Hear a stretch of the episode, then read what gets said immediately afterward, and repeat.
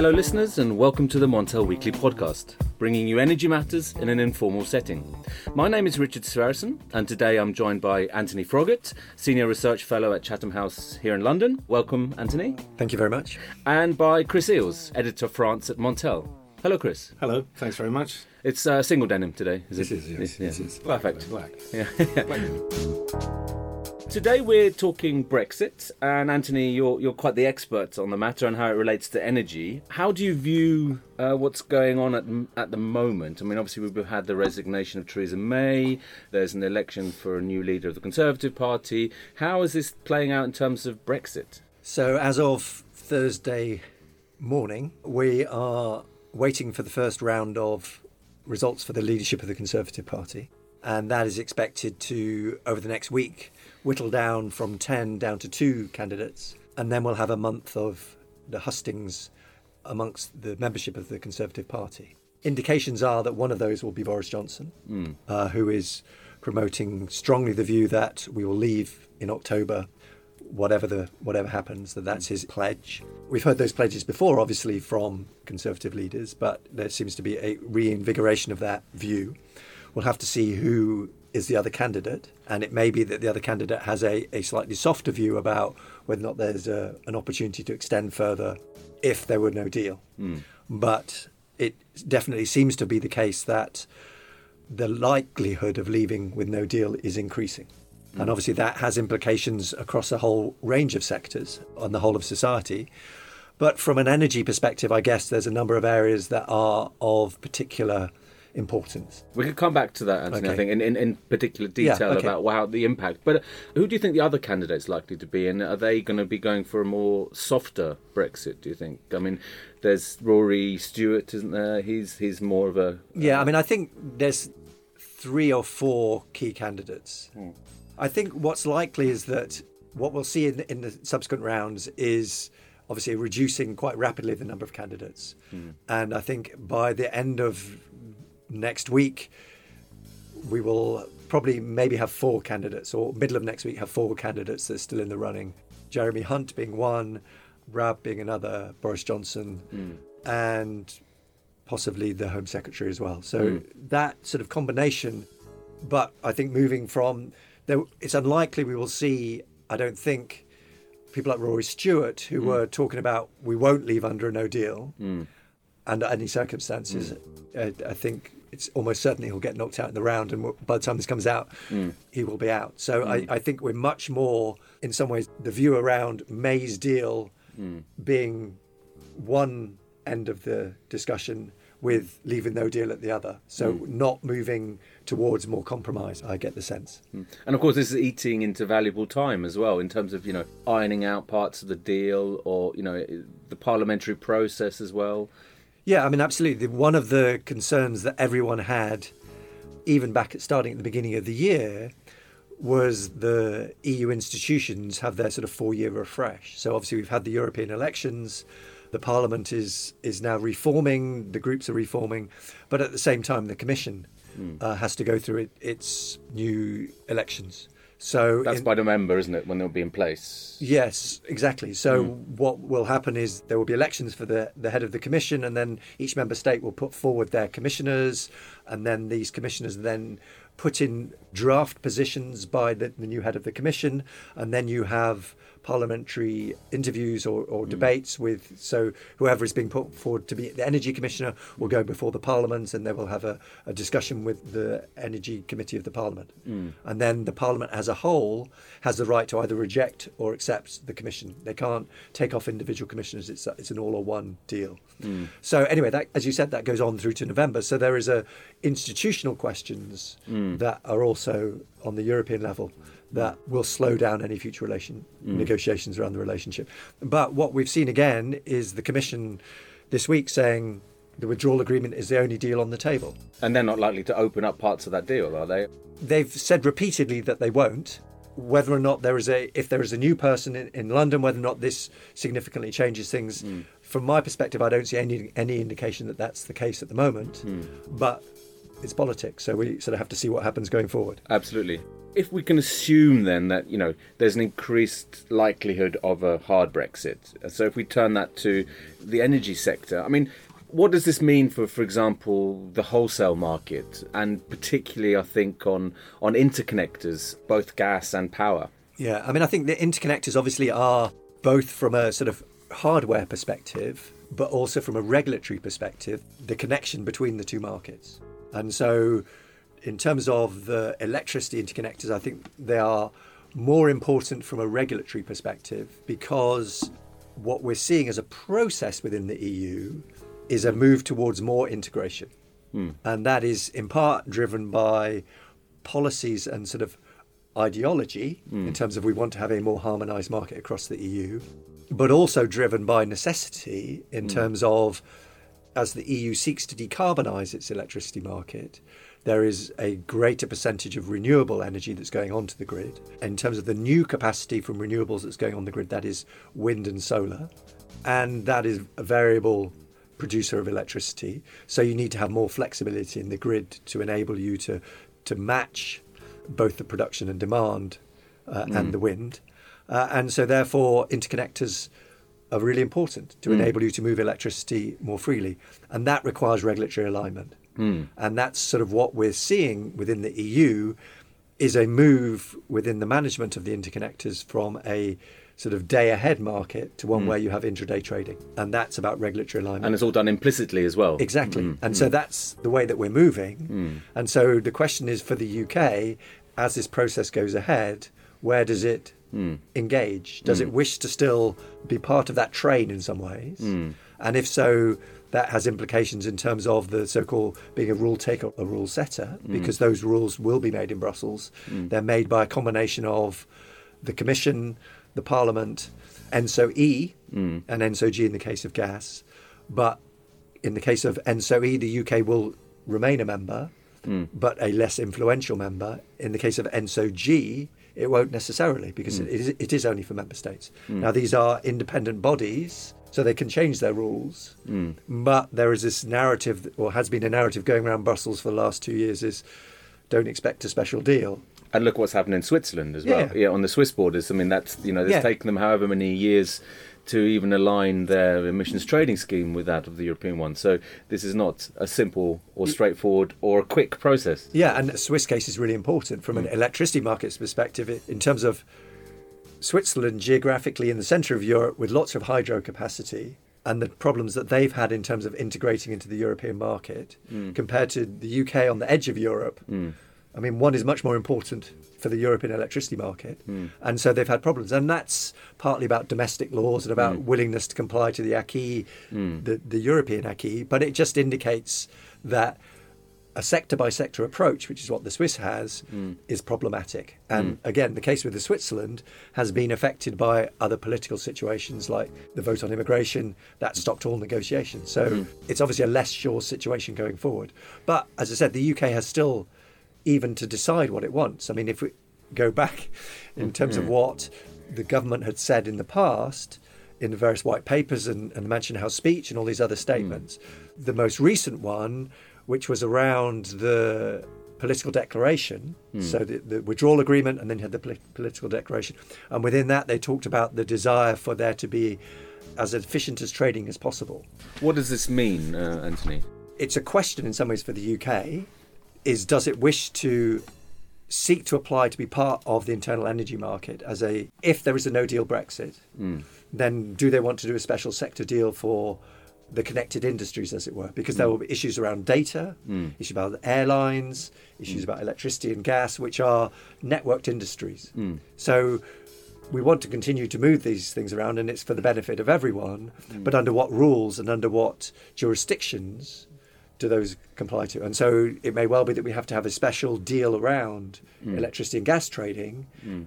which will, as I said, probably involve the UK having a to accept the rules under the Europe, potentially even the European Court of Justice mm. for these particular sectors. Yeah, that's not what, go. What, what, impact would that then have on the on the wholesale market? I mean, what, you you have a no deal Brexit, then and, and so all this has got to be renegotiated, basically. What would be the impact, do you think, on the flow of power across Europe? I mean, I think it's still going to happen. Uh, I mean, and I think there are, prior to sort of the end of March, there was the countries where you had interconnectors like the Netherlands were changing domestic legislation to enable them to continue to trade electricity because they would be then trading with it with a non-member state. So they were preparing for a no deal agreement. And so in that way certain things are were put in place beforehand and, and they will still apply should we leave with the no deal in October. I think it's in some ways the question is more going forward as things integrate more, then where does the UK continue to, to be engaged within that. And I guess probably the worst case scenario is that trading becomes less efficient because it, you're no longer able to do, or you're not able to trade at such a flexible way. Therefore, the value of the interconnectors goes down because you can't capitalize on market different prices, different the arbitrage, yeah. Yes, you can't rely on that because you can't capture it on the short term. So therefore, the economics of interconnectors is less viable.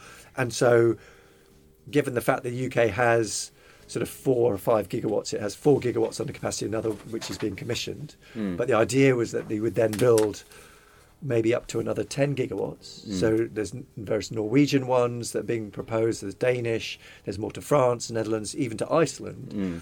If the economic value that they are, that they can, can, the revenues that they can raise are less, then maybe they're less likely to be built. And hmm. so if we think the idea behind the move towards a more flexible power sector mm. is important to decarbonize and you can't have the interconnectors operating in the most flexible way then that i think is to the detrimental of the system as a whole not just in terms of the operation of the interconnectors. Absolutely. I mean, I think you know some of these interconnect- interconnectors are already being built, like the one from from Norway.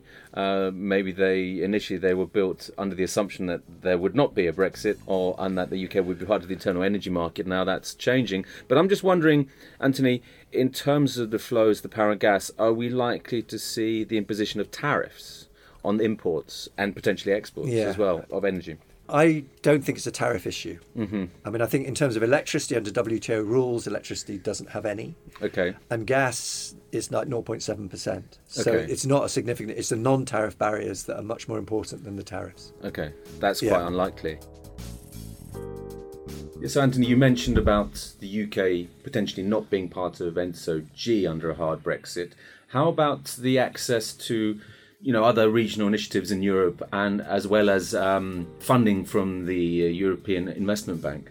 There's a wide range of different funding that the UK currently gets for the for the energy sector. So structural funds is, is obviously in, in certain parts of the UK is, is quite significant. Mm. Research and development, both of which are grants. But then mm. there's the European Investment Bank, which has been a significant funder of UK infrastructure, including energy, over the last decades. Mm we know, I mean, you can see in, in, terms of the projects that are commissioned. So the EIB does fund to non member states, mm. but 80% of its funding goes to member states. Um, and already you've seen basically a, a, a, significant shift in terms of new projects and the level of funding. So before the deal, you saw in the, in the billions of projects that were funded in the UK, and that's fallen to hundreds of millions. So it's sort hmm. of a order of magnitude sort of difference per year in terms of projects. So it's already having an effect, yeah, yeah. because so, projects yeah, are just not being taken forward. Yeah, yeah. Interesting th- things like there's the Connecting Europe facility, mm. which is designed to develop interconnectors. Mm.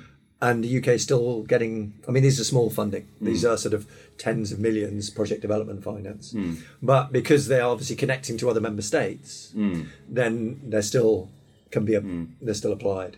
So there is still some money, but it's yeah, it's significantly reduced. So mm. I think from a financial perspective, it's going to be very interesting.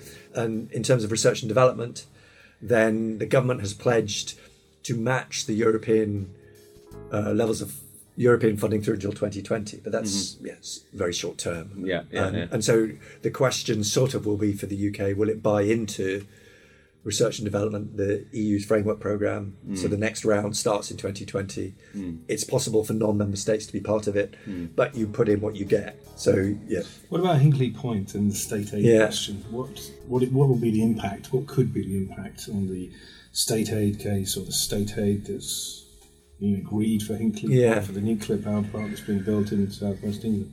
at potentially the next round of Next- Yeah. Yeah. I would argue that it's potentially more problematic for the UK outside of the EU on state aid rules than in it, which is might be go against Hmm, interesting. thinking. My logic being that many of these are really political decisions.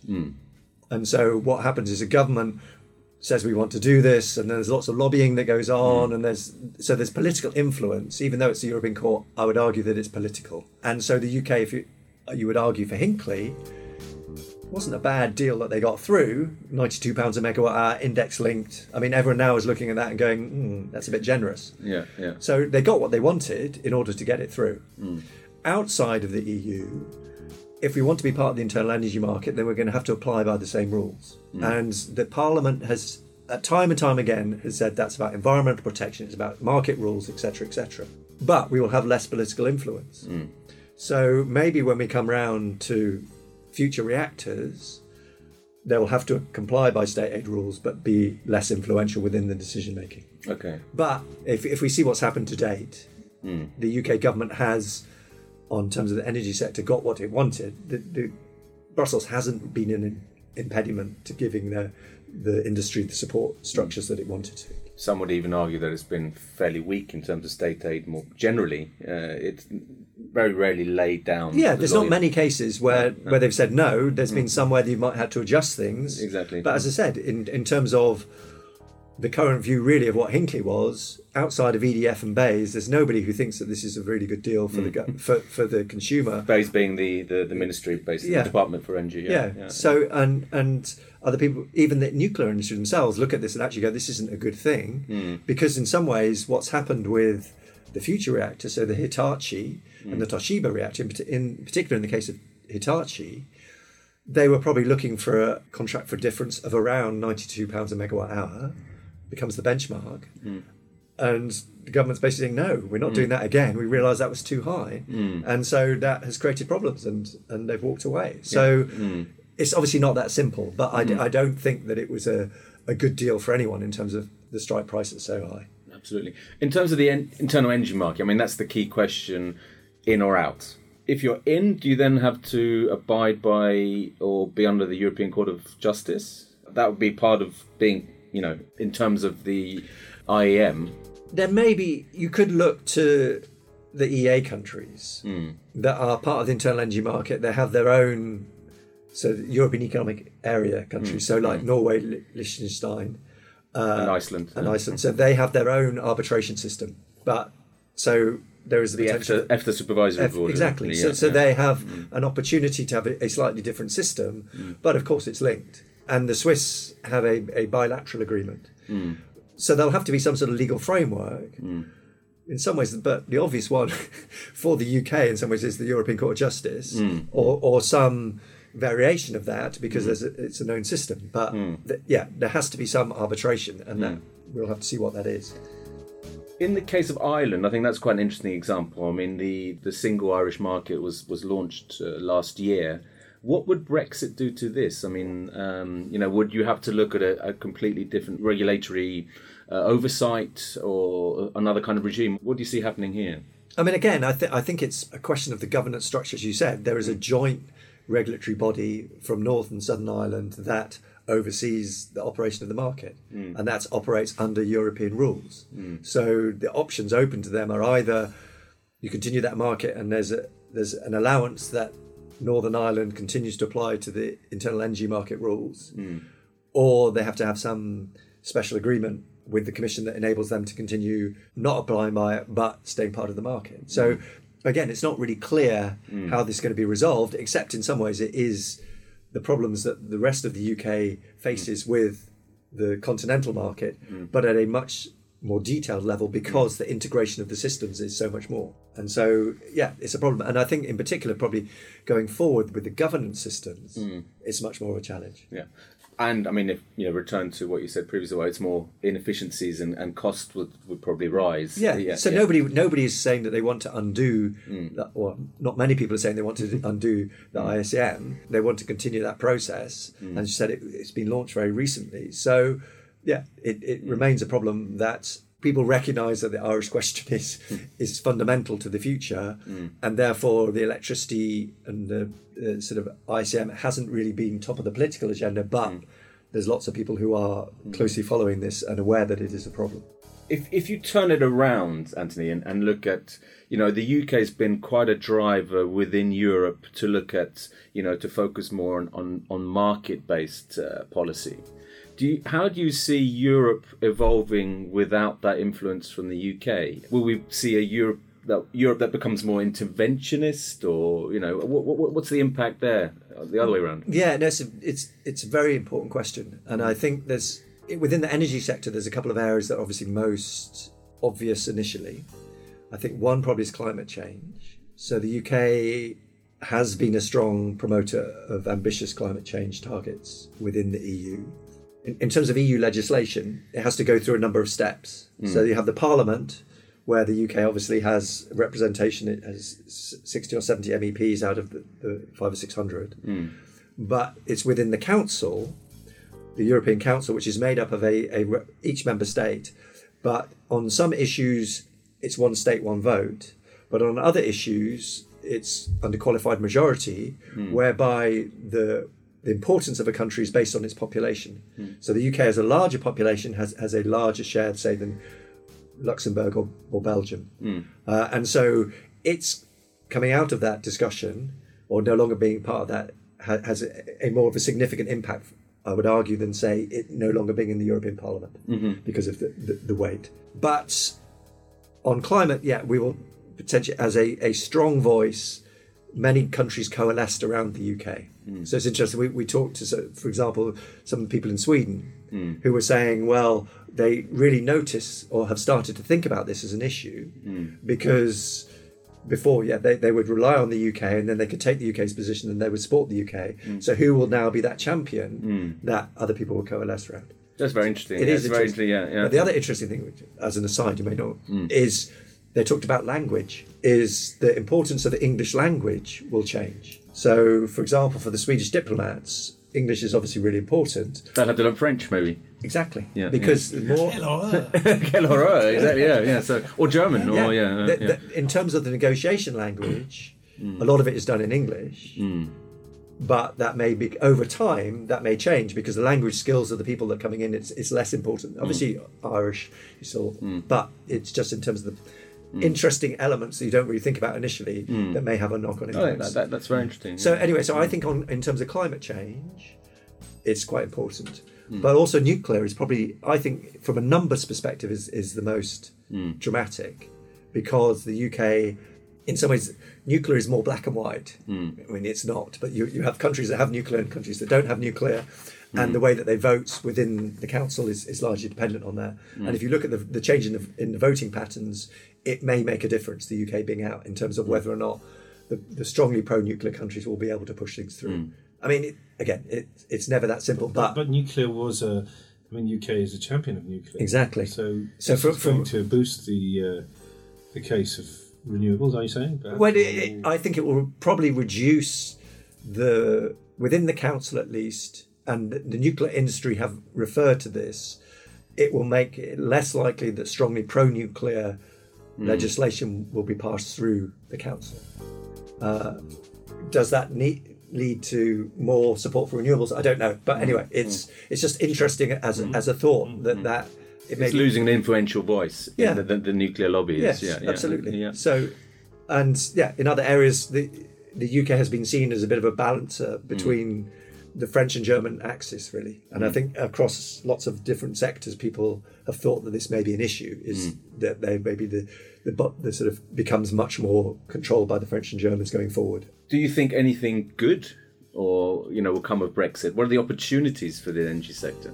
And we've talked mainly yeah. about the negative impacts. Yeah. I mean, uh, you know, some people must be thinking hmm, there's an opportunity for maybe cross-border trading here, or I don't know, importing more LNG from certain yeah. areas. I mean, what, what's your yeah. View? Firstly, I think there doesn't have to be an upside from mm. an energy perspective. It wasn't like the referendum was voted on because of energy. Mm, mm. So I, I, would argue that it wasn't really part of the mm. the discourse. So, mm. but there are obviously things that change. It's not all going to be negative, but I, I think that the positive things might be the development for the UK at least of more regional approaches. Mm. And I think it might be that, in particular with Norway, I think the relationship with Norway will be very important, both from a electricity trade perspective going forward, but also in terms of uh, dependence on fossil fuel production, offshore wind, all of these other areas. So there's the North Sea Grid Initiative, which has developed under the EU, but the UK may